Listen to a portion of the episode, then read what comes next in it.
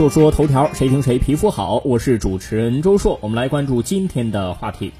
石雕吓人，北京高碑店孝悌园引发争议。在北京高碑店村有一个孝悌园，里头有一组二十四孝的主题石雕。这个石雕内容有为母埋儿，长愤忧心。啊，这个雕塑底部呢都刻有一句话，说为了教育村民以孝为天，特制二十四孝以教后人，让人不禁怀疑人生。啊，它这个孝悌园里头有什么呢？啊，第一个石雕就特别吓人，一位古人抱着一个粪桶，脸上露出了一副复杂的表情，旁边的解说碑刻着四个字儿，叫长愤忧心，就是吃粪感觉很担忧，就是长愤忧心。这是二十四孝当中。南齐名士雨前楼的典故，看到这样一个雕塑呢，让人不禁怀疑人生啊！都二零一九年了，这样的孝道还有必要拿来做榜样吗？看过这个长恨忧心呢，再往前走几步就是为母埋儿，这是二十四孝当中一个很有名的故事，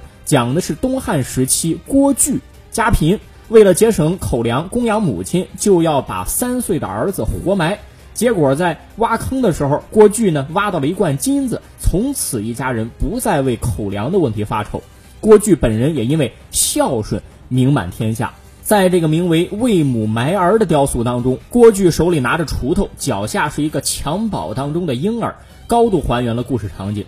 其实树立这些雕塑呢，是为了弘扬孝道，它的出发点肯定是好的。但是啊，这些雕塑背后的故事你不能细琢磨啊。很多故事也就是当故事听听，现在的很多孩子根本做不到，也不会模仿，而且这些故事很多也是有一些编造的成分的。其实鲁迅先生早就说过二十四孝这种耸人听闻的故事，认为是污蔑了古人，教坏了后人。我们都知道应该有一个批判的态度，比如这个二十四孝，你要是能注明哪些值得赞叹，哪些应该批判，哪些是愚孝。这个倒是还可以，你原本照搬，这就是封建糟粕了。我们现在应该思考的是，新时代的孝道应该包括哪些内容？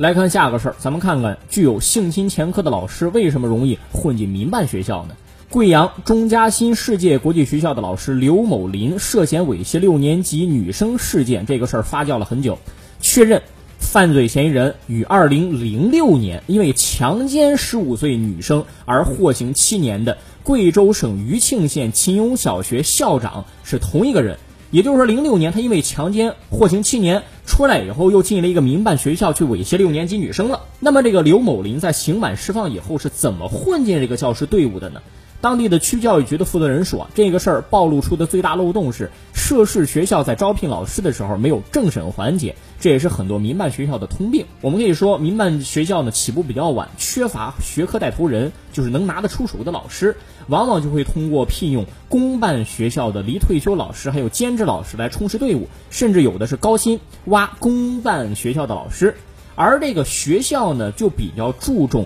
聘用老师的业务素养。就忽视了对师德师风的考察，这就是民办学校和公办学校在用人方面最大的区别。当然，咱们说之前你出事儿的那个时候，它也不是公办学校嘛，也不能完全这么说。但确实，民办学校的这种管理不严，比公办学校要严重一些。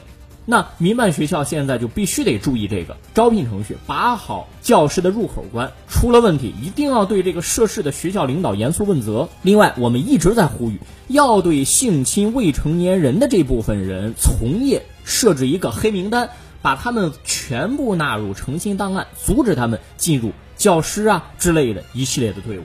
说说头条，谁听谁皮肤好，我是主持人周硕，下期节目咱们接着说。